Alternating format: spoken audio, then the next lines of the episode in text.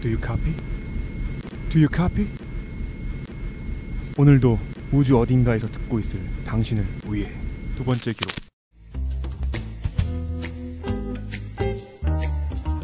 너 문화생활은 하니? 하지. 최근에 본 드라마가 뭔데? 뭐였지? 그 KBS에서 했던 거 용의 눈물. 너에게 꼭 필요한 팟캐스트가 있어. 팟캐스트? 뭔데? 삶의 질이 바닥으로 떨어진 사람들을 위한 눈높이 문화 토크쇼. 컬처 쇼! Fever in the morning. 안녕하세요. 우리 자기소개 할까요? 안녕하세요. 안녕하세요. 저는 음 어떻게 소개해야 되지? 아무거나. 예능 담당. 예능 담당 또. 음. 네, 저는 예능 담당 레니입니다. 음, 반갑습니다. 어, 저는 사랑을 쫓고 싶은 깡씨입니다. 쫓아내. 이 중의적 이름이 중요. 아. 쫓기도 쫓, 하고 쫓, 쫓아내기도 하고. 어. 쫓아내. 쪽쪽쪽쪽 전 드라마 담당 칼라입니다. 와 드라마 저는 예능 담당 다원입니다. 예 반갑습니다. 네. 오늘은 어떤 주제로 이야기를 해볼 거죠? 오늘은 저희가 저번 주랑 좀 다르게 하나의 주제에 대해서 좀 더 깊게 파고드는 코너인데요. 그래서 네명 중에 한 명이 그 각각의 주제를 선정하는 그런 방식으로 진행될 겁니다. 그래서 오늘은 제가 유아인을 아, 가져왔습니다. 오늘은 깡씨가 담당을 했고요. 어. 응? 제가 아. 담당했습니다. 깡씨입니다. 네. 그래서 오늘 유아인 씨 특집이네요. 어, 특집인데 좀 진짜 궁금했던 게 왜 유아인 씨를 선택했어요? 좋아요? 핫한? 아니 되게 아, 한치의 망설임도 없이 음. 깡씨 보고 기획해보라 하니까 유아인 이랬어요. 뭐 가벼운 대답으로는 그냥 핫하니까 한번 집어봤고 사모했죠. 어, 음. 사모. 3호까지는 아니고 제가 취향이 독특 아, 확고하잖아요. 존, 존 왜? 존 왜? 자기 취향이 네, 아, 자기 취향이 아. 독특해서 내 취향은 파밍 확고해요. 오십니까? 아, 난 너무 여자가 너무 좋아서 어. 응. 그것도 있고. 네. 처음에 이 관심 가졌던 거는 정확히는 하현수 씨 때문이에요. 하연수 씨. 하연수? 음. 하연수 씨 왜요? 그냥 하현수 씨가 옛날 얘기인데 트위터로 이제 팬들하고 소통하고 싶다고 해가지고 이제 페이스북을 개설하고 막 아, 한창 할 때가 있었어요. 진지충. 맞아요. 진지충. 진지충 얘기도 나오고 이제 팬들이 그거에 대해서 커, 어, 시비라 걸죠. 음. 그런 것도 있고 막 악성적인 댓글을 다는 거에 대해 반응을 했을 때 논란이 너무 많아져가지고 근데 그걸 소속사가 결국엔 막더라고요. 아, 나가서 막혔어요? 예, 하현수 씨도 그런 거 이제 안 하겠다고 이제 발표를 하는 식으로 이제 마무리해 진 적이 있었어요. 옛날 사건이 옛날일 거예요. 그런 게 있어가지고 아 연예인들이 이렇게 소통하는 그런 게 안 되지 않나 하는 우리 문화사에서는 좀 그렇게 않을까 하는 생각이 있었는데 그런 와중에서 유아인 씨는 좀 독보적이잖아요. 음. 그냥 자기 말말 항상 트위터나 그런 걸로 글을 올리고 그거 중이병스럽다는 말에도 어 나 중이병스럽고 뭐 시한편 내고 싶다고 당당하게 말하는 그러다 보니까 좀 새로운 배우이기도 하고 특이점 그리고 우리가 앞으로 나아갈 만한 방향성을 제시할 수도 있지 않을까 하는 점이 있어가지고 제가 골라봤습니다. 근데 이런 건 거창한 이유고 어, 그냥 그냥. 아, 좋은 게 아니라 아니, 아니. 요새 이슈가 돼서 어. 그리고 군대도 간대요 곧 어, 맞아. 가기 전에 한번 마무리 짓고 해야 되니까. 이제 군대 간다고요? 이제 군대를 간다고 하더라고. 왜냐면 계속 작품 활동을 하기도 해서 이번에 확 떴잖아요. 잘 된 수도 있는 것 같아요. 어차피 쉴 거면은 음. 지금 2년 동안 경백기를 갖는 것도 그래. 박수 칠 때 가야죠. 그래서 급하게 익명의 나라샤를 한 걸 수도 있겠네요. 약간 몰아서 다 찍은 거. 어. 왜냐면은 어느 정도 자기가 가기 전에 확 뜬 게 없었잖아요. 유한 씨도 불안했을 것 같아요. 음. 그냥 군대 가기 전에 어느 정도 입지를 굳혀야 되는데 그런 게 없다 보니까 그래요. 좀 불안해서 그런 감도 있지 않나. 자, 그러면은 본격적으로 달려볼까요? 네. 네. 근데 저희가 2부에서 구성을 어떻게 할 거냐면 연관 검색어라는 형식으로 해서 유아인이라는 특집 주제가 있으면 유아인과 관련된 연관 검색어를 이제 깡 씨가 어? 선택을 해줘서 그거에 대해서 얘기를 해보는 뭐 식으로. 유동적으로 변할 수도 있는데 제가 네. 오늘 잡아본 건 검색이라는 키워드로. 왜냐면 한 인물에 대해서 검색을 통해서 음. 음, 녹색창에 친 빅데이터 느낌도 나네요. 음. 어. small data. 어, small data. 검색. 네이버. 음. 딱 그걸로 할 수 있어서 자, 첫 번째 연관 검색어로 자퇴를 잡긴 했는데 음. 그래서 첫 번째 이게 예능 좀 합시다. 예능스럽게 유아인의 연관 검색어 첫 번째 자퇴 일단 이런 식으로 해요. 이거 내, 내 컨셉은 아닌데 해봅시다. 그럼 드라마식으로 해줘요. 유아인의 첫 번째 그게. 드라마식이야? 그건 약간 공포인데? 누가 호러인데 그래? 호러? 유아인의. 첫 번째 연관 검색어 자퇴. 오케이. 유아인의 연관 검색어 첫 번째. 따단 자퇴. 아 유아인 씨가 자퇴를 했어요? 아, 이 자퇴한 거는 제가 좀 이따 한번 얘기를 해봐도 좋을 것 같고 해서 오. 그래서 첫 번째 질문을 하고 싶었던 게 있어요. 유아인을 생각하거나 떠오르면은 어, 생각난 단어 아니면 느낌 이미지가 어떤지 한번 들어보고 싶어가지고 음. 레인 씨는 어떤 게 떠올라요? 유아인 딱 하면 아 유아인 씨 하면은 아무래도 그 어렸을 때부터 연기 활동을 했기 때문에 조금 오래된 배우라는 느낌이 좀, 좀 있는 것 같아요. 되게 예전부터 유아인 씨라는 이름 많이 들었는데 사실 그렇게 뜬 거는 최근에 떴고 하기 때문에 음. 좀 이미지가 되게 예전 배우라는 이미지가 조금 있는데 반면에 외모가 워낙 그 영하다 그래야 되나요? 되게 동안이니까 또 아 이 친 이분은 또 언제 이렇게 얼굴이 늙은 모습 보여줄까라는 고민도 좀 있고 나보다 형이에요. 그렇죠. 근데 얼굴이 워낙 86년생. 서, 서른 이제 서른인데 워낙에 또 얼굴이 동안이라서 소년스러운 느낌. 어 아직 소년스러운 이미지가 좀 있는 것 같아요 저한테는. 음, 그러면 유아인 씨는 소년이다. 늙은 소년?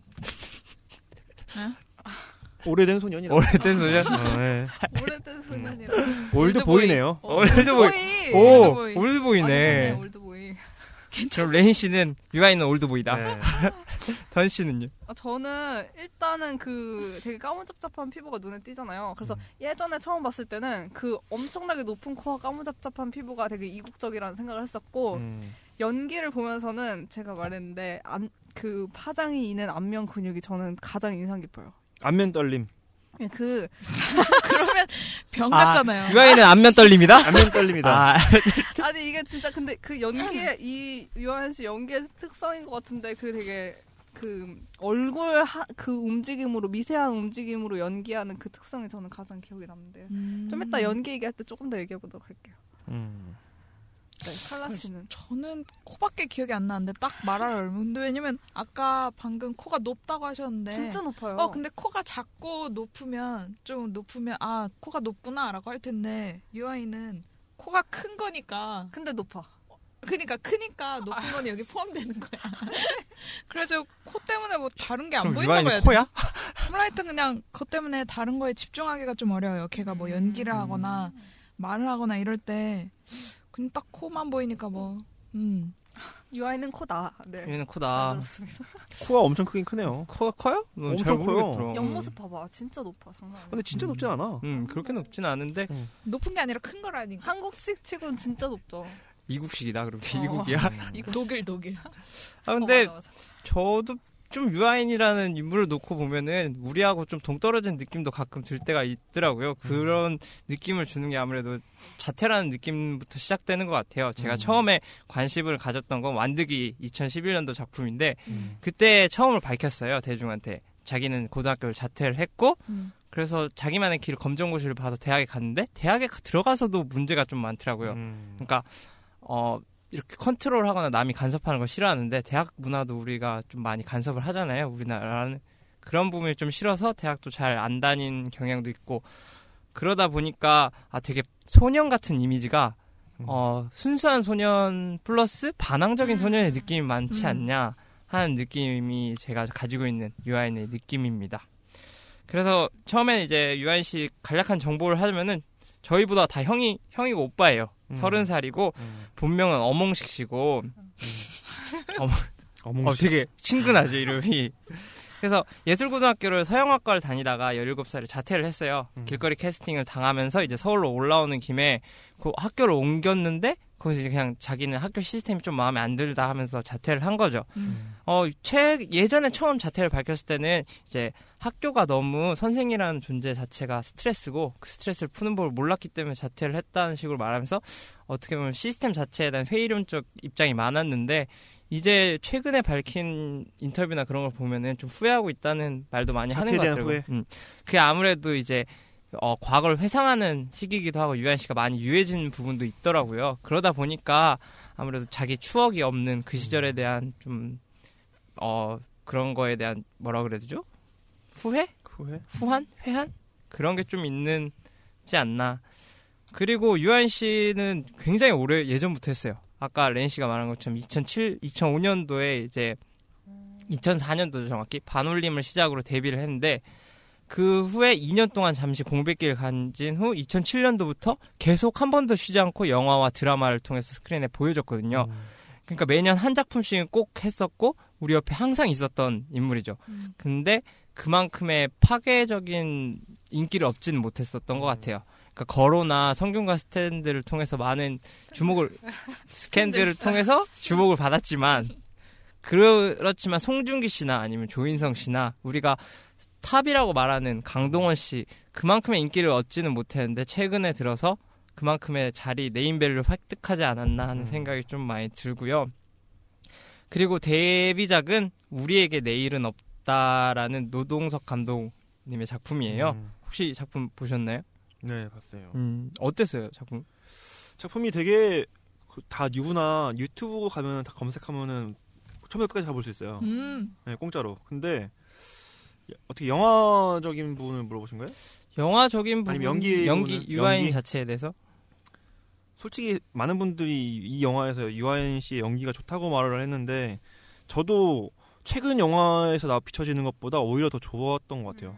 이때 연기가 조금 자연스럽고 조금 연기가 아니라 그 캐릭터 종구였나? 종대였나? 종대라는 종대? 어, 종대인 것처럼 연기를 해서 되게 좋았거든요. 그래서 영, 영화 자체는 저도 사실 조금 난해하긴 음. 했는데 연기는 되게 좋았던 것 같아요. 이때. 근데 자기 상황이랑 맞아가지고 더 생활 연기가 나왔나. 아, 그럴 수도 있겠네요. 음. 그리고 또 재밌는 게 박혁권 씨가 여기서 이제 나오거든요. 그래서 유아인 씨가 따르는 형의 형으로 나와요. 어. 그래서 좀 재밌는 재밌는 설정이. 어. 미래에 그렇게 이어지는구나. 익룡이 나오셔서 같이 나오고. 음, 김태미와. 어, 근데 정확히 표현해 주신 것 같아요. 음. 대부분의 이제 유아인 씨를 좋아하는 팬들도 그때 당시에 유아인이 보여줬던 모습 그거에 음. 대한 어 좀 아쉬움이 많이 남아 있는 것 같아요. 요새 팬들이 이제 예전부터 좋아했던 팬들은 음. 유아인 그때 모습의 풋풋함도 좀 많이 사라지지 않았나 하는 아쉬움이 있어서 이 작품에 대해서는 마지막에 제가 한번 또 얘기를 해보면 좋을 것 음. 같고 그래서 이게 유아인 씨의 정보 어, 간략적인 정보예요. 음. 이제 이제 두 번째 키워드로 넘어가려고 하는데 어 제가 그 전에 질문을 드리고 싶어서 음. 유아인 하면은 제일 먼저 떠오르는 작품은 뭐가 있는지 사도 미래. 성경강 스캔들. 아, 다 다르네. 다 다르 다, 다 음. 다르죠. 가우스는요? 저는 솔직히 개인적으로 사도를 꼽긴 아, 하는데 예, 사도. 사도가 어느 정도 지금의 위치하고 잘 맞는 부분도 있어서 그럼 렌 씨는 왜 사도 저는 최근 작품들 다 봤어요. 위례도 보고 육룡이 나라샤도 보고 뭐 베테랑도 보고 다 봤는데 연기가 제일 좋았던 것 같아요. 사도에서의 연기가. 음, 사도에서 연기가 더 그래요? 저는 오히려 사도에서는 약간 그냥 할 수- 뭔가 봐왔던 이미지 쌓여 있던 게 잘 드러난 점에서 음, 좋았는데 음, 음. 저는 물론 예전 영화에서도 유- 유아인을 봤었지만 가장 주목하게 된 게 미래였어가지고 아. 그때 인상이 거의 첫 인상이나 마타, 마찬가지였던 음. 것 같아요. 그래서 더 기억에 남는 것 같아요. 음. 미래도 괜찮긴 한데 근데 미래를 제가 보면서 느낀 게 아니 딴 얘기인데 음. 그 김혜 씨가 물광 피부 아니 연기가 왜 이렇게 좀 별로 어색한지? 별래 별로처럼 느껴지더라고요 저는. 그냥 김희애 씨는 그냥 그 색깔인 것 같아요. 항상 그 그러니까 자기 그것도 그런데 아 조금 되게 어색했어요 저는 개인적으로. 음, 좀 일반적으로 자연스럽지 않은 부분이 있죠. 왜냐면 음. 그 캐릭터 자체를 그렇게 표출하고 싶었던 걸로 해석하는 사람도 있는 것 같기도 음. 하고 아니면 김희아 씨가 연기가 너무 좀 이상하다고 말하는 부분도 있긴 음. 있는 것 같아서 특이한 점 확실히 있죠. 음. 그러니까 뭔가 연극하는 느낌이었어요 혼자. 음. 주위에서 뭔가 너무 막 김혜 연기 잘한다 잘한다 하고 막 연기상도 주고 그러다 보니까 자기 스스로도 좀 강박관념이 생기지 않았을까요? 막 잘해야 된다는. 음. 그래서 그냥 사소한 것도 좀 더 힘줘서 하게 되고 그러면 좀 연극 음. 톤이 나올 것 같은데 음. 자연스럽지 못하고. 대사가 말해주잖아. 특급 칭찬이야 그거. 일반적인 언어는 아니니까. 그거는 작가가 쓴 거니까. 작가- 어, 근데 작가가 썼는데 그 대해서는 포인트를 어. 말하는 표출하는 우리가 특급 칭찬이라 말을 했을 때 그걸 음. 자연스럽게 그냥 장난스럽게 특급 칭찬이라 말하는 거랑 유한 씨가 그 연기 특유의 자, 조금 부자연스러움 녹여서 표현한 거랑 그 부분이 좀 차이가 있다고 저는 생각이 들어가지고 음. 저는 그, 수 그. 캐릭터였던 것 같아요. 약간 음. 사랑의 부자연스러운 그 캐릭터. 아, 진짜는 딴 데서도 다 김혜에 아, 그런 그, 식으로 그래서. 맞아. 그래서 말한 거야. 약간 일관. 카르 씨는 그 저는 한 번도 유아인을 잘생겼다고 생각해 본 적이 없는데 이제 가끔씩 남자 배우들이 그 극에서 연기를 할 때 잘생겨 보이게 그러니까 잘생기면 연기할 때가 있어요. 예를 들어서 옛날에 닥터갱에서 양동근은 솔직히 누가 봐도 좀 잘생겼다고 말하긴 어려운데 굉장히 멋있게 나왔거든요. 진짜 그냥 사랑에 빠질 정도로. 근데 이 성균관 스캔들에서도 유아인이 처음으로 아, 쟤 되게 멋있는 사람이구나 이걸 처음 느끼게 돼가지고 그래서 이제 음. 저는 가장 기억에 남아요. 맞아 유아인이 되게 멋스러운 멋있게 멋진 많이 나와. 멋있게 음. 많이 나오는 거. 근데 인터뷰 같은 걸 찾아보면 유한 씨가 드라마에 대한 어느 반감을 가지기 시작했던 건 그때부터 좀 있던 것 같아요. 예. 음. 왜냐하면은 자연스럽게 연기하고 싶은 마음이 있잖아요 배우들은. 음. 근데 아무래도 드라마라는 한계성이 있다 보니까 스크린에 벗어나지 말고 여기서만 연기해 아, 주세요라는 맞아. 지시를 너무 많이 음, 받았던 음, 거지. 음. 어. 그러다 보니까 드라마는 좀 당분 쉬고 싶다는 생각도 많이 했던 것 같고 그때. 근데 오히려 제가 그래서 더 좋았을지도 몰라요. 왜냐면 유아인이 다른 곳에서 연기할 때는 아까 말씀하셨던 그런 파장이나 어. 그런 굉장히 과하게 느껴지거든요, 아. 항상. 근데 여기서는 오히려 좀 절제되고 좀 음, 그런 느낌이라서 저는 음. 오히려 굉장히 자연스럽게 와닿았던 것 같아요. 그래서 이렇게 다양한 이미지를 가지고 있는 유아인 씨인데 음. 두 번째 음. 검색어로 다양한- 들어가겠습니다. 음.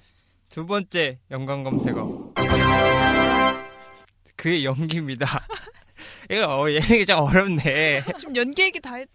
아니 아, 이제 시작하는 거. 이제 연기 얘기를 이제 포괄적으로 한번 얘기를 했던 거고 이제 그의 작품 중에 최근 거 있잖아요. 음. 밀회, 베테랑, 사도, 육룡의 나를 자 아, 이게 다 대박이 났네요. 음. 음. 어떻게 보면 지금의 인기를 만든 작품들이라서 음. 이걸 집중적으로 그리고 좀 시간차 순으로 어떻게 변하는지에 대해서 좀 얘기를 해보면 좋을 것 같아요. 음. 그래서 제일 먼저는 이제 밀회죠. 음. 근데 그래봤자 고작 작년이네요. 그죠? 아. 근데도 좀 굉장히 옛날 같은 어, 느낌이 옛날. 느낌이 좀 있어요. 어. 한 3, 4년 정도 된 느낌? 그게 아무래도 유한 씨가 가지고 있는 힘인 것 같아요. 힘인가요? 그죠? 아, 그것도 힘이에요? 힘이야. 팬 은 이렇게. 근데 솔직히 힘이라면은 막 10년 전 것도 아, 최근 것 같은데 느낌이 나야 알죠, 알죠. 좋은 거 아니에요? 저는 그렇게 생각한 적도 있는데 고전 느낌인 거니까. 왜냐면은 시간이 많이 지났다는 느낌이 들려면 그만큼 많이 변했다는 느낌이 들어서 그런 것 같아요. 그러니까 유한 씨가 미래 때 보여준 모습이랑 지금 육룡의 나르샤랑 느낌이 확확 변하니까 그러니까 이런 거죠. 아, 쟤 또 나와? 이게 아니라 아 그리웠던 그때 좋았던 인물이고 지금도 또 다른 식으로 음. 좋은. 그런 저는 느낌에서 포장이 다른 것 같아요. 사실은. 포장이 아 근데 이게 포장이 나름이야. 오히려 맞아. 안 좋게 생각하는 사람들은 그때 임팩트 없었으니까 아 예전 거 같다고. 어 그냥 예전 것 같다는 느낌이 드는 걸 수도 있거든요. 이게 팬과 일반인의 차이야. 그렇죠 그렇죠. 그래서 덕후와 일반인. 그럼 제가 덕후인가요? 내가 네, 덕후야.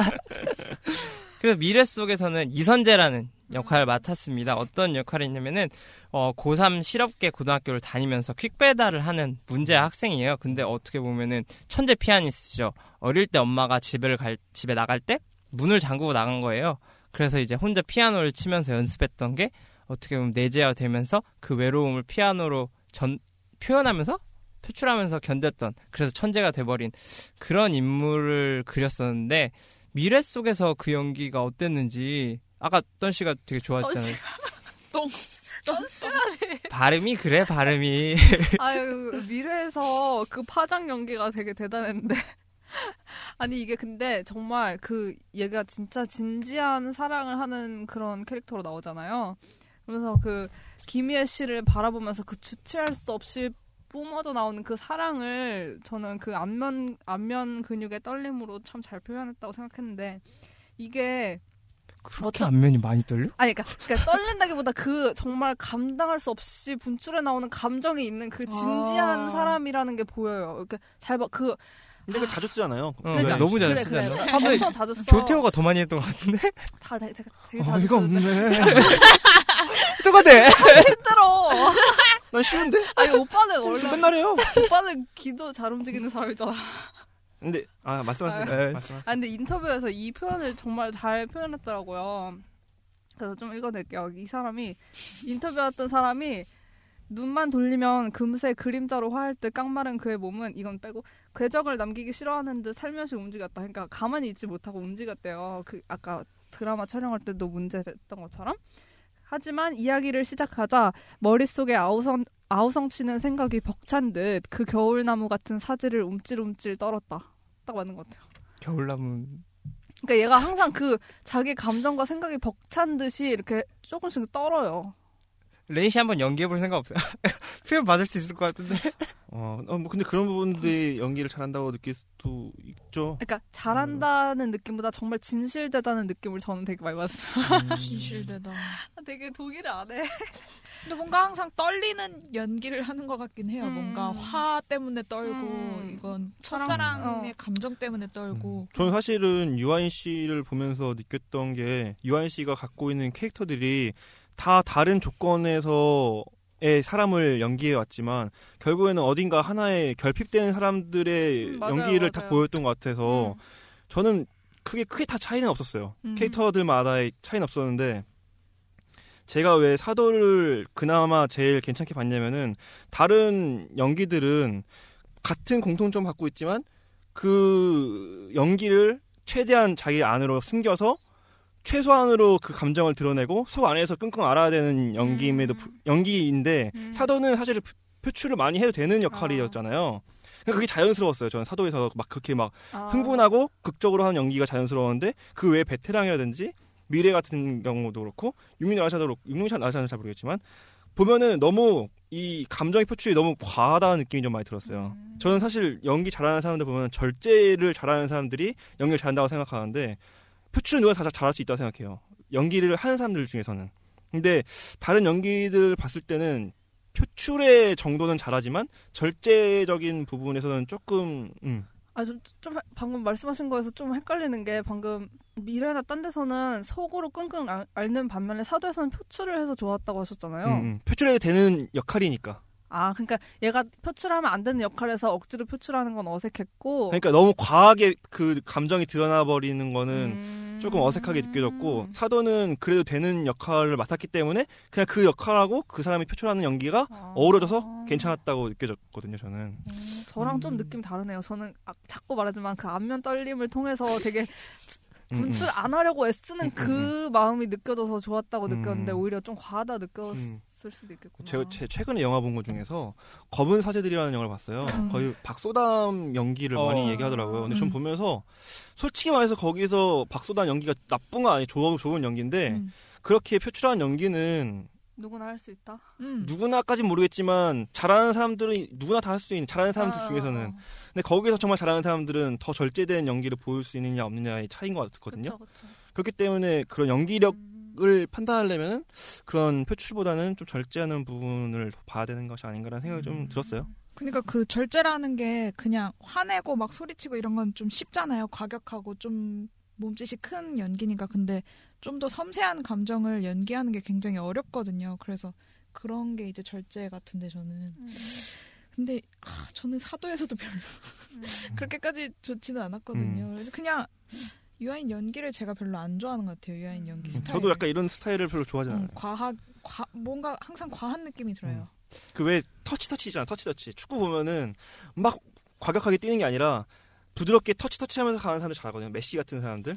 컨트롤이지 컨트롤. 컨트롤러로 하는 사람들을 잘한다고 보는데 예를 들면 아저씨에서 그 김희원 씨 보면은 자연스럽지. 컨트롤 진짜 잘한다 생각하거든요. 저기서 툭툭툭 치다가 하는 느낌이 있는데 유아인 씨는 진짜 스프린터 같아요. 미친 듯이 뛰어나가는 스타일. 음. 그러니까 이 사람 연기를 못한다는 게 아니라 음. 좀그 부분이 아쉽다라는 차이. 어, 음. 스타일 차이죠. 근데 저 밀회는 뭐 연기에 대해서 정확히 모르겠는데 좀 안 맞는 옷은 입었다는 생각이 좀 밀회에서? 들어요. 어, 입긴 아. 입었는데 다 표출하는 스타일이에요. 유아인 음. 씨가 왜냐면은 억눌린 부분이 있는데 그 표출 방향이 음, 밀회는 사랑 쪽으로 퍼져 나가잖아요. 음, 근데 기존에 보여줬던 연기랑 색이 달라졌던 점이 그거에서 포인트가 있던 것 같거든요. 음. 그러니까 기존에 있던 뭐 완득이나 아니면 다른 영화, 종대, 초, 초기 작품을 보면은 사랑을 통해서 자기의 표출을 억눌리는 표출하기보다는 계속 계속 혼자 끙끙 앓면서 쌓이다 쌓이다 어쩔 수 없이 터져 나오는 그런 감정들을 많이 표현했던 것 같거든요. 사도에서 특히 그랬던 게 많았던 것 같은데 밀회는 그런 감정이 아니라 그냥 사랑이라는 목표가 있으니 거기로 가야 된다는 느낌으로 그러니까 플롯이 미- 김희애 씨랑 가야 되는 느낌 있잖아요. 저는 미래에서 좋았던 게 그거였거든요. 쌓이다 쌓이다가 이렇게 툭 터지는 거. 걔가 그, 참다 참다가 어, 음, 그 음. 사랑을 표출하면 안 되기 때문에 그거를 엄청 혼자 억누르는 장면이 저는 되게 인상 깊었어가지고. 근데 그것도 음. 있는데 미래에서 좀 더 인상적이었던 거는 얘가 감정은 쌓이는데 이거를 꾹꾹 담아두려고 하는 게 아니라 이게 감정은 쌓이는데 이걸 어떻게 풀어야 될지 몰라서 저는 어쩔 줄 모른다고. 그래서 그 연기가 마음에 들었거든요. 음, 그래. 아니 이건 똑같은 좀 얘기 아니에요? 같은 그- 얘기야. 비- 다 근데 그만 보면은 풀어낼 애가 줄 참- 모르니까 쌓이게 되는 거죠. 응, 근데 어. 나중엔 아 모르겠다. 아 근데 맞아 약간 폭도같이 툭툭 어디로 튈지 모르는 그런 게 그 나이 때 영 그 뭐야 그러니까 유아인 배우 나이 말고 그 미래에서 역할 나이랑도 잘 맞는다 음. 생- 저는 그렇게 생각했던 것 같아요. 음. 전반적으로 미래에 대한 생각은 확확 가려고 이게 어, 그러게. 어. 왜냐면은 기존에 보여줬던 걸 좀 다른 부분이 음. 많아서 그래요. 음. 어, 왜냐면은 잘 놓고 보면은 미래 어, 이 유한 씨가 사랑에 대한 얘기를 많이 한 적이 없어요. 미래 전에는. 음. 사랑 맨 처음 초기작에 반올림 때는 사랑을 하겠는데 그것도 짝사랑이었었던 부분이 있고 그 이외의 작품들을 보면 사랑보다는 반사회적이거나 아니면은 이미 너무 지쳐버린 지쳐서 가족에 대한 애정조차 말라버리거나 막 그런 식의 많은 것들을 표출했기 때문에 좀 결이 달랐던 부분도 있어서 유아인이 사랑을 하는 역할을 하면 진짜 그 약간 아직 서툴고 좀 이렇게 어디로 튈지 모르는 그게 좀 어울린다 생각했던 게 육룡이 나르샤에서 최근에 사랑 고백을 할 때도 그냥 달달하게 뭐 이렇게 하는 게 아니라 정말 이것도 어쩔 수- 줄 몰라 하면서 그 아, 보셨어요? 어, 그 부분 못 봤나? 신세경한테 이렇게 손가락질하면서 나 너 진짜 사랑해 이러면서 죽을 때까지 사랑할 거야 이런 식으로 진짜 그 표현을 달달하게 못하니까 자기는 그걸 정말 약간 쏘아붙이듯이 화를 내는 것 같은데 내용은 사랑이었던 그런 게 저는 뭔가 유아인만의 특성이 아닌가 너무 좋게만 얘기하는 것 같긴 한데 네. 유아인의 특성이라보다는 이방원의 특성이겠죠? 글쎄 아, 이방 근데 미션- 미래에서랑 어. 뭔가 저는 느낌이 좀 비슷했어요. 어, 비슷했어요. 아, 비슷했어. 아 진짜 좀 다른 것 같은데. 그러니까 그 표현 느낌이라보다 방식은 그, 비슷하죠. 그 뭐야 그 사랑에 서툴면서도 감당 음. 못하겠는 그 벅찬 느낌이 어, 느낌은 음. 비슷한 것 같아요. 아무래도 이게 연기 친들의 느낌이랄까요? 어 약간? 그럴 수도 있겠네요. 좀 음. 그래요. 그래 연기 부분 얘기를 하니까 네. 주관적인 얘기가 나올 수밖에 음. 없고 그래서 이제 아 객관적인 거 물어봤어요? 객관적으로 어떻게 물어보겠어요? 객관적으로 말씀드리면 데이터를? 어? 그럼 몰라 교수장을 객관적인 몰라. 그 다음에 이제 미래 뭐 이미 많이 언급이 됐었는데 그 다음에 좀 주목받은 게 사도죠. 사도. 음. 어. 사도 얘기도 좀 해봐도 좋을 것 같아요. 음. 사도에서 어, 다 사도는 안 보신 분은 없는 거죠. 음. 그 사도 중에서 특히 인상 깊었던 장면이나 뭐 그런 게 있어요? 저는 소지섭 춤추는 거? 그 최고지. 춤, 소지잡 춤출 때 가끔 유아이 씨가 보이는데, 음. 어, 난 그것도 되게 이상하더라고. 전 사도 보면서 두 가지가 떠올랐는데 첫 번째가 이제 소지섭이 춤추는 장면이 떠올랐고 두 번째는 배우들의 분장이 분, 아, 많이 거슬렸어요. 저도 거슬렸어요? 어색해요. 특히나 그 너무 어색해가지고 누구죠? 우리 국민 여동생이었죠. 아, 최초. 문근영 씨 맞아 문근영 음. 씨도 그랬고 아 굳이 저기서 저 그 분장을 해야 했을까? 다른 사람 쓸 수도 있었을 텐데. 음. 그게 좀 현명했을 것 같아. 왜냐면은 제일 어색했던 게 눈빛이라서. 음. 그러니까 문근영 씨가 가지 아무리 화장 그 특수 효과를 해도 눈빛은 변하는 게 아니잖아요. 그러다 보니까 너무 생생한 생기를 표현하는 눈빛인 거야. 아 그러네. 그러니까 다 눈빛이 보통 그 정도 연세가 되시거나 하면은 아니면 그 정도 풍파를 겪었으면은 음. 탁해질 수도 있는 거고 음. 아니면은 세월에 어느 정도 느낌이 나와야 되는데 그러네. 그 아쉽네. 부분이 없으니까 되게 어색했지 않았나. 그래서 저는 사도에서 아까 말씀드렸지만 사도에서에서 연기로 만족하는 배우 뽑으라면 저는 개인적으로는 성광호? 유아인 씨가 아, 유아인 씨? 어? 괜찮았던 것 같아요. 저도 저는 사도를 송강호 씨야 뭐뭐 말할 게 음. 별로 없죠. 너무 완벽했으니까. 그 사도를 제일 좋게 꼽았던 이유가 어떻게 보면 유아인하고 가장 잘 어울렸던 것 같아요. 그러니까 거- 그 대사 중에 한 명 있잖아요. 화를 쏘 화를 쏘는 장면이 저는 제일 인상 깊었거든요. 화를 관역 벗어나게 쏘면서 거, 저 화살이 얼마나 떳떳하냐고 말을 하는 대사가 있었는데 그 대사가 단순히 이 역할을 해야겠다고 받은 대사가 아니라 한번 해주세요. 내가 정확히 뭐지? 관역을 나와. 벗어난 화살은 얼마나 떳떳하냐. 음. 어. 그러니까 인터뷰에서도 그러더라고요. 감독님도 유아인 씨를 보고 맨 처음에 거의 시나리오를 썼고 그래서 그 유아인 씨가 가지고 있던 품고 있던 그러니까 우리 다 연기에 대해서 좀 얘기가 달라지긴 했어도 공통적인 표- 포인트가 그거였잖아요. 억눌린 감정. 그 억눌린 감정이 표출되고 그래서 너무 스프린트처럼 달려나가고 그런 근본적인 원인이 유아인 씨는 떳떳함이나 아니면 휘어질 정 휘어지지 않고 부러질 정정 그렇게 된다는 그런 감성이 좀 내포돼 있고 있지 않았었나 해가지고 그게 너무 잘 맞아가지고 전 제일, 제일 좋게 뽑았던 것 같아요. 다른 부분 사도에서 재밌게 본 장면 있어요? 저는 두 번째로 대리 청정하는 장면. 음. 거기에서 이제 앞에 세워놓고 유아인 앞에 세워놓고 이제 송강호가 아니 너 뭐 하기 전에 너 꼭 나한테 아랜 다음에 그 다음에 이제 결정을 내려라. 네가 함경도는 가봤냐? 막 이러 이러더니 그래가지고 이제 유아인이 그 다음 결정해서 이제 송강호한테 아 이건 어떻게 할까요? 물어, 물어보니까 아니 그런 거 일일이 다 나한테 물어보면 어떡하냐고. 내 어, 대리청정 왜 했냐고, 뭐 이런 식으로 또 화를 내니까, 저는 항상 사극이 왜 지금 이 시대에 꼭 그 시대 사극을 봐야 되는지 이거를 이제 얘기를 할 때, 이 시대에 꼭 필요한 메시지가 그 시대가 담고 있기 때문에 이제 가져온다고 생각을 하거든요. 그런데 지금 이제 뭐 청년 세대랑 뭐 그 윗세대랑 좀 갈등이 있고 이런 식으로 막 우리가 막 부장, 부장 세대 막 그런 막 좀 비판도 하고 그럴 때 이제 좀 이 대리청정 장면이 우리한테 좀 공감을 불러일으키는 면이 많지 않을까 해서 저는 가장 그래도 인상이 깊었어요. 던 씨는 사도 재밌게 봤어요? 저는 사실 그렇게 재밌게 보지는 못했던 게 일단 기대치를 사람들이 높여놨기 때문에 그런 것도 있었고 사도가 그냥 유아인이 잘할 수 있는 연기를 그냥 한 것 같아서 별다른 그런 색다른 신선함 같은 게 없었고 그리고 이 사도 얘기를 너무 많이 들었을 뿐더러 최근에 막그 무슨 공부하면서 사도랑 영조 정조 그 억눌린 뭐 정 사도 사도의 정신적인 그런 문제랑 영조의 끊임없이 닥달했던 그런 얘기를 너무 많이 들어가지고 사실 좀 질린 감이 있어서 이렇게까지 인상 깊은 장면들을 꼽으면서 집중해서 보질 못했어요. 어 근데 저도 그냥 거기가 인상 깊었던 거지 재밌지는 않았어요. 그래요? 그리고 저도요. 아 그래요?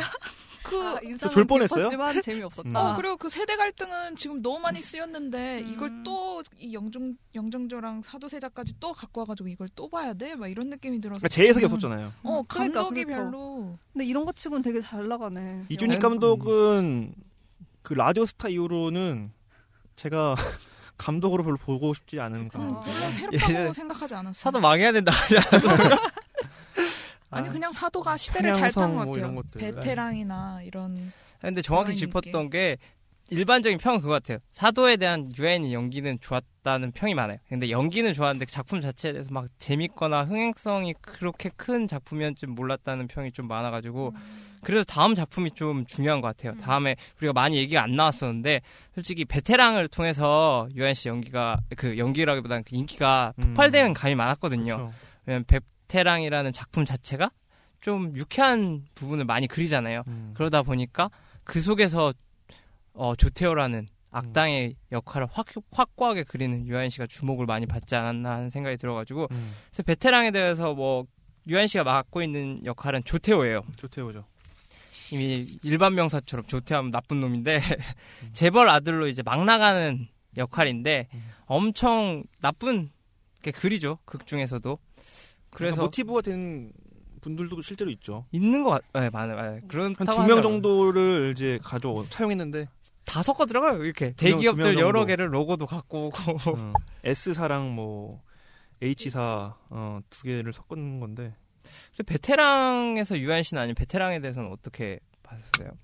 전 아까 말씀드렸던 부분 투머치 베테랑에서 베테랑에서? 유아인은 아, 좀 정말? 투머치 음, 근데 베테랑 원래 그 조태호 캐릭터가 원래 시나리오에서는 완전 악은 아니고 그래도 보통 유행하는 악인들처럼 약간의 그 결점이라 해야 될까?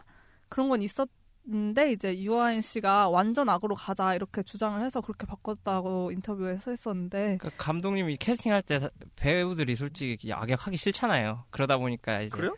그렇지 그러니까 완전 음. 연기 잘하면 진짜 나쁜 애인 줄 벗어나기 알아요. 힘드니까. 어. 이미지가 너무 강렬하다 보니까 어, 어. 잘안 맡으려고 한다고 하더라고요. 그래서 좀 설득도 시키고 이가 너무 나쁜 애는 아니다 해서 따로 시나리오 이외에 그 불- 이런 어. 인물이라는 걸 줬대요. 근데 그걸 받고 유한 씨는 아니다. 그냥 아예 나쁜 놈으로 가자. 빼자 하고, 하고 아예 갔다고 하더라고요. 그래서 되게 무서운 연기가 됐던 것 같아요. 아, 보- 보고 저랑 동생이랑 진짜 기- 너무 무섭거든요 이 캐릭터가. 그러니까 너무 연기가 자, 근데 연기를 어떤 점이 무서웠어요? 그러니까 여- 진짜. 사람이 사람이 너무 잔인하니까. 근데 그게 아니. 전 씨는 근데 자주 놀래요. 아침에 일어나면 거울 보고도 놀래고. 아 진짜? 아니야. 거울 보고 왜 놀래? 아 지원. 거울 보고 그렇죠. 아씨. 욕할 뻔. 음.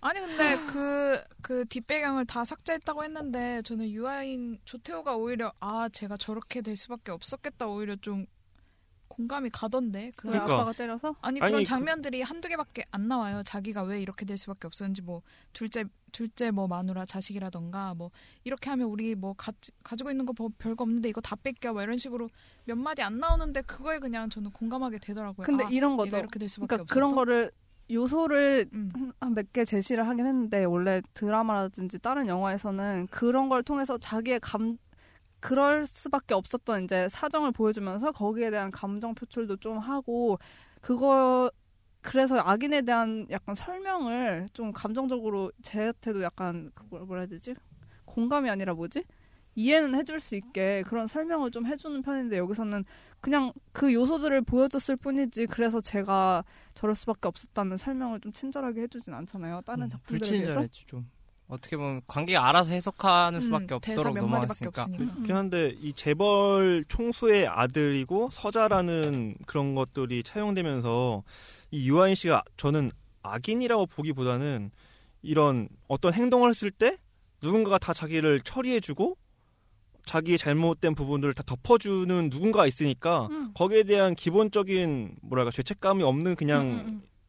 사람이라고 저는 생각을 했기 때문에 악인보다는 그 시스템에서 만들어진 그냥 한 캐릭터 인물이 아닌가라는 생각이 좀 들어서 무섭다는 느낌은 좀 덜 음, 근데 이거 같아요. 느낌은 악인이라는 게 심성이 나쁜 악인 그런 음, 게 아니라 음, 어쨌든 제한테 걸리면 안 좋게 되겠구나라는 음. 게 너무 강력하게 음. 느껴져서. 아, 근데 저는- 그런 평이 되게 많았거든요. 무, 아, 저만 제가 음. 무서움 많이 타긴 하는데 저만뿐만 아니라 진짜 연기를 너무 잘해서 무섭다는 평이 되게 많았어요. 음, 그 정도로 되게 그 악, 악인이라고 또 섣불리 뭐 정의는 못하겠지만 그런 음. 악인의 역할을 연기를 너무 잘해내서 근데 너무 딱 그 우리가 보통 생각하면은 뭐 재벌 총수의 아들 중에서 좀 못된 놈은 이럴 것이다 해서 다 나온 캐릭터 같지 않아요? 연기 자체가 너무 정형화돼 있는 근데 정형성에서 반보 정도 물러나는 캐릭터인 것 같긴 해요. 너무 맞아요. 막 미친 광기로 그리지는 않고. 막 그러니까 옆에 파티 중에 여자 막 케이크 막 얻고 막 이러는데 미친 광기 같지는 않아요? 근데 마약하면서 이제 그러니까 거, 그 유한 씨가 해서 그랬던 것 같아요. 유한 씨가 음. 기본적으로 억눌린 그런 캐릭터를 많이 표출하는 음. 얼굴 떨리고 맨날 그러다 보니까 저 조태호라는 인물이 각 던져진 단서들 그러니까 채 서자고 집에서 쫓겨날 수밖에 없나는 음. 조그만 단서라도 아 제가 엄청 힘들게 억눌려온 캐릭터구나 하는 그런 부분을 좀 보여주지 않았나 하는 음. 생각이 들어가지고 음. 전형적인 악이지 않지 않나 왜냐면 음. 이전의 영화나 뭐 다른 악을 그리는 데서 완전 나쁜 놈이나 아니면 사이코패스를 많이 그리는 경향이 있었잖아요 악인들을 그릴 때 사이코패스잖아요 여기서. 얘도 약간 또라이 같은데. 얘도 또라이긴 한데 그렇지 얘도 결국엔 또라이긴 하지 근데 하여튼 감독 감독이 이제 그 대중에게 제시하는 이 조태호의 뒷배경이 굉장히 불친절하잖아요. 대사 두 마디라던가 음. 아니면 몇개 없는데 그걸 이제 좀 사람들이 조태한테 공감하게끔 만든 게 저는 유아인 연기라고 생각했거든요. 항상 그 높은 자리에 있으면서도 항상 불안해하고 이제 막 어느 정도 제한을 두고 자기 뒷일을 생각하고 좀 행동을 하면 좋은데 그거 없이 그냥 끝까지 가버리고 이런 식으로 하면서 아 얘가 굉장히 자기 자리에 대해서 불안정한 사람이구나 이거를 유아인은 연기로 계속 보여준 것 같아요. 그래서 오히려 좀 조태호가 그렇게까지 무섭지 않고 그냥 계속 좀 안 됐다라는 느낌을 계속 생각을 했거든요. 저는 약간 조금 덧붙일 게 있는데 제가 류승환 감독이 좀 영리하다 생각한 게 우리가 재벌하면은 가지고 있는 이미지가 좋지는 않잖아요. 게다가 2세나 3세라고 생각하면 더 안 좋은 이미지라고 하잖아요. 그걸 이용했다고 저는 생각했거든요. 굳이 설명하지 않아도 우리들 음. 무의식 중에서 그것들을 부정적으로 보니까 그냥 바로 부합해버릴 수도 있게 만들어서 결국 그거 갖고 있던 어떤 의식이 확신으로 만들어 버리게 되는 것을 의도적으로 만들었다고 생각했기 때문에 좀 덜 설명했다고 생각했거든요. 음. 영리함이 좀 있었던 것도 맞는 것 같아요. 음. 근데 이제 거의 마무리로 이제 그러면은 어, 유아인 씨가 조태호라는 캐릭터는 특별한 것 같아요. 필모에서 전체적으로. 음. 왜냐하면 모두 다 가난했는데 조태호만이 유일하게 부자였고 음, 모두 다 착했어요. 어떻게 음. 보면 억눌렸어도 애가 삐뚤어지진 않아. 음, 그랬는데 조태호는 삐뚤어졌고 음, 그래서 유아인 씨의 필모가 확대된 감도 있고 음, 어떻게 보면 강렬한 인상을 남겼는데 음, 개인적으로는 착한 유아인이라고 표현을 해볼게요. 음. 기존에 보여줬던 음. 억눌 그냥 착하고 가난한데도 사랑을 쫓는 애기도 하고 그런 캐릭터가 유아인 씨한테 더 어울렸던 것 같아요. 아니면 조태호처럼 악역으로 표장된 유한 씨가 더 좋았던 것 같아요. 개인적으로 어느 게 선호가 끌래요?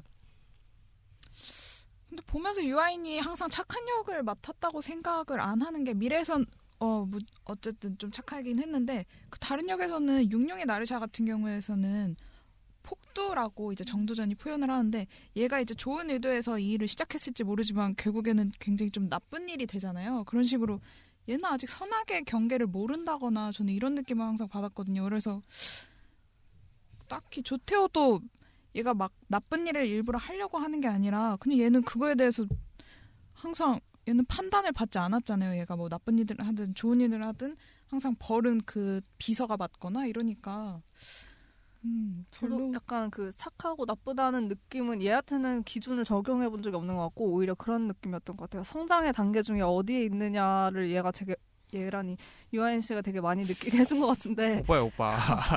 되게 그 질풍노도의 청소년기와 성숙한 어른 그 사이에서 왔다 갔다 하는 느낌을 항상 받아서 저는 그게 되게 강한 것 같아요. 이 얘도 아이씨, 유아인 씨도 인터뷰에서 계속 얘기하지만 자기는 소년이고 싶은데 아 기억이 안 나네. 항상 뭐 생각하는 소년이라는 느낌으로 자신을 생각하는 방황하고 생각하고 음, 음, 어떻게 훌륭하게 살아야 될지 그 부분에 트라우마도 있는 것 같기도 음. 하고 네네 그런 면에서 배우 본인도 그렇고 맡았던 연기도 그렇게 항상 고민하고 갈등하는 성장기에 있는 그런 사람으로 나오지 않았나 그런 생각이 들었습니다.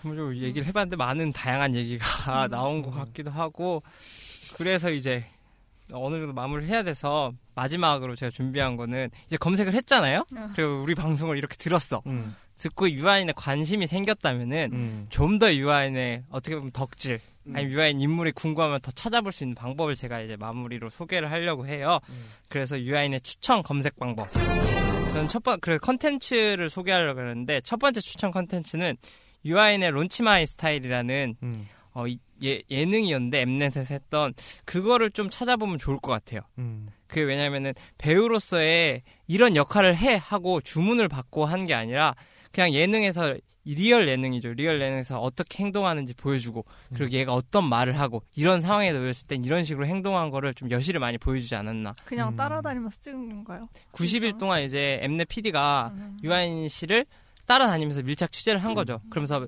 PD가 어느 정도 만들어진 상황을 제시를 주는 거죠. 그럼 음. 유아인 씨가 이렇게 행동을 하고 그래서 처음에는 좀 싸가지 없다는 느낌을 받을 때도 있어요. 근데 후반부로 갈수록 이제 유아인 씨도 마음을 열고 얘가 왜 이런 생각을 하는구나 이해를 할 수 있는 단계들이 많이 있더라고요. 음. 그래서 좀 지금 만약에 흥미가 생겼으면 첫 번째는 유아인의 론치마의 스- 스타일을 보면 좋을 것 같고 두 번째로는 이제 인스타그램과 트위터를 보면 좋을 것 같아요. 그래서 처음에는 좀 심, 어, 접근성을 높이기 위해서 인스타그램을 보면 좋은 것 같아요. 재미난 사진들이 많더라고요.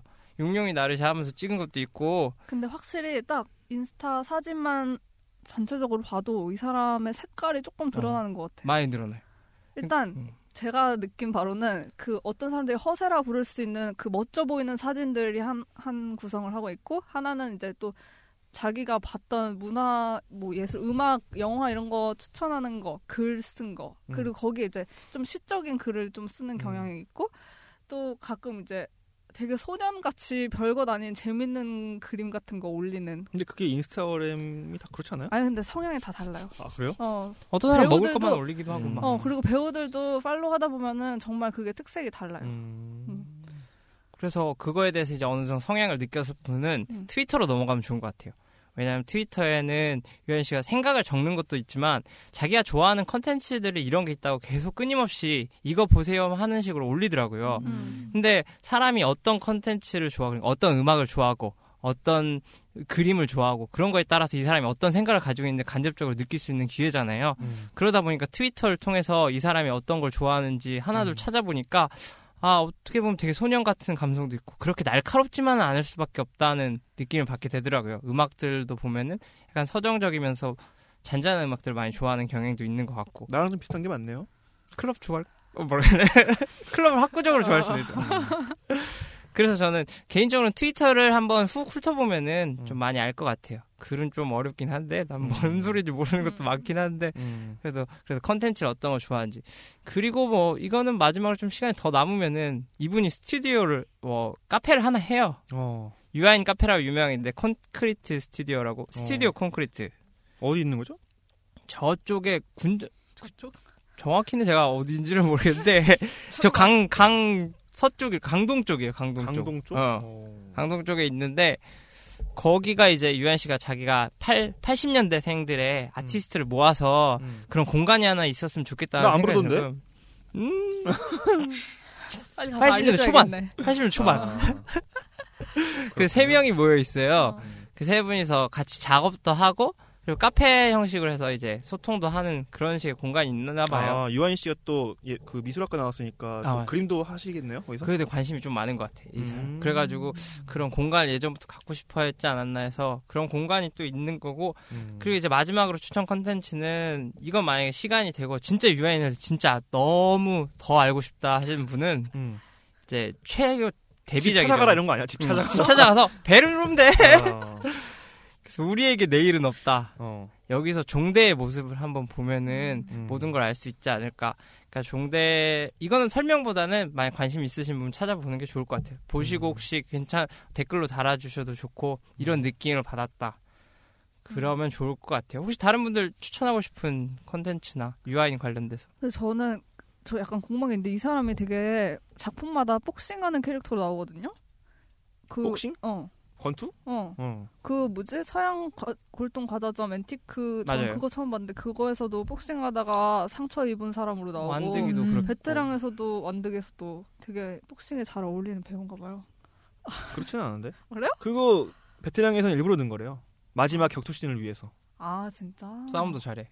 음, 근데 항상 이렇게 우연하게도 그 복싱이라는 거랑 연결돼서 나오더라고. 복싱이 약간 그런 감이 있잖아요. 배고픈 운동이라는 느낌도 아. 강해가지고 그 악으로 하잖아요. 싸우는 뭔가 그런 느낌? 음. 그래서 그런가? 그 억누르는 거 죄송하지만 풀린다? 여기서 그 스튜디오 그 콘크리트라는 곳이 한남동에 있네요. 한남동? 한남동. 아 맞아 그쪽 강동 맞죠? 강동이 아니라 어디야? 중간이야 중간. 중간. 중간이야? 용산이니까. 강북인데 중간. 음, 내가 여기 이쪽에 있다 보니까 홍대 쪽에 있다 아 보니까 거기에 그쪽으로- 비하면 어. 또 강서예요. 어. 거기에 비하면 내 강동이야. 기준이야, 내 기준. 강동이야. 내 기준. 어. 깡에서 어. 깡에서 그래서 혹시 청취자 여러분들도 유아인에 대해서 많이 알고 있어서 이런 컨텐츠를 꼭 봤으면 좋겠다. 음. 아니면 그런 거 있으면 올려주셔도 좋고 유한 씨가 우리 팟캐스트에 출연하지 않겠지? 에이 안 에이. 하지. 미쳤다고. 올 수도 있지. 어필해요. 찾아가. 어? 콘크리트, 눌러. 콘크리트 빨리 가요. 아 근데 나 나랑 유한 씨는 잘 안 맞는 것 같기도 있어가지고. 어. 아, 자기가 쳐내는 어. 거야? 어. 알았어. 왜냐면 나는 나는 바람이 불면은 음. 그냥 휘어지거든. 이렇게 딱 눕고 아니 절대 자기 자신을 참 어. 잘 알아. 나는 너 너무 잘 음. 잘 휘어지는 게 유한 씨는 그래요. 그러지 않아가지고 마지막으로 뭐 컬처 쇼크나 어, 유아인 어. 혹은 저희들에게 하고 하시, 하시고 싶은 말씀 있으시면은 댓글 달아주시고요. 음. 이메일도 많이 보내주시기 바랍니다. 어. 하여튼 이메일에는 어떤 사연 같은 거나 라든지 음. 아니면은 이런 문화 혹은 어, 자기가 경험해보지 못한 문화에 대해서 궁금한 거 혹은 다뤄주세요 하는 부분이 있었으면은 뭐 보내주시면 저희가 정말 알뜰하게 한번 음. 담아보도록 하겠습니다. 그렇습니다. 네. 그래서 오늘 방송 이렇게 처음을 해봤는데 네. 어땠는지 아니면 유아인 씨 컨텐츠에 대해서 얘기해봐도 좋고 느낌 한 번씩 얘기하고 저 마무리 일단? 방송을 다시 시작해서 너무 좋고 음. 그간 뭐 저희 나름대로 저희 팬들이 있긴 있었잖아요. 음. 그래서 그분들에게 너무 아무 말도 없이 사라져서 너무 죄송했다고 말씀드리고 싶고 또 그동안에 저희가 고민도 많이 하고 더 좋은 콘텐츠 보여드리려고 다시 만든 거니까요. 많이 좀 들어주셨으면 좋겠습니다. 음. 네. 그리고 이제 지난번 팟캐스트 예능 드라마 다루었던 게 어쩌면 우- 저희한테 조금 도움이 많이 됐던 반면에 이번에는 좀 더 다수에게 대중에게 도움이 될 수 있는 음. 그런 콘텐츠를 준비하고 있으니까 저는 그냥 진짜 너무너무 오랜만에 해가지고 아, 막 정신없이 다 흘러간 것 같은데 다음번엔 좀 더 영양가 있는 콘텐츠로 다시 뵐 수 있었으면 좋겠습니다. 음. 수고하셨습니다. 수고하셨습니다. 나? 소감 없어요? 아, 뭐, 좀더 쌈마이로 가면 어, 좋겠다. 쌈마이요. 아, 에이, 내가 하다 보니까 이렇게 너무 진지하게 한 거 아닌가. 다음 컨텐츠는 더 가볍고. 좀싼말 가지 그랬어요. 아, 아, 음, 저희 선배로 가지. 다음 다음 다음에 2부작의 주제는 연애 예능이거든요. 연애 예능이에요? 어, 아. 그래서 연애, 뭐 짝짓기, 데이트, 결혼, 뭐 그냥 저걸 내가 했어야 되는데. 그걸 저걸. 다룬 예능들을 싹 해볼 테니까 다뤘으면 좋겠는 뭐 연애 예능 있으시면 말씀해 주셔도 되고 제일 재밌게 봤던 거 뭐 말씀해 주시면 좋을 것 같고 그들 이제 쌈마이로 갈수 아, 있을 나것 같아요. 쌈마이를 제가 너무 좋아해가지고. 음. 그럼 다다음 화는 뭐 저의 날이겠네요. 연애 전문가니까요. 그래요. 어, 사연을 보내주셔도 좋고. 어 사연 맞아. 음. 아무튼 저희는 다음 주에 네. 새로운 이슈들과 새로운 문화에 대해서 다시 찾아오도록 하겠습니다. 컬처 쇼크였습니다. in the morning. I'll fever all through the night. Everybody's got the fever. Oh, that's just something that you should know. 2015년 11월 30일 우리는 팥별에 불시착했다. 이 방송을 누가 들을지 모르겠지만 우리는 계속 녹음을 할 것이다. 누군가 듣고 있다면 응답하길 바란다.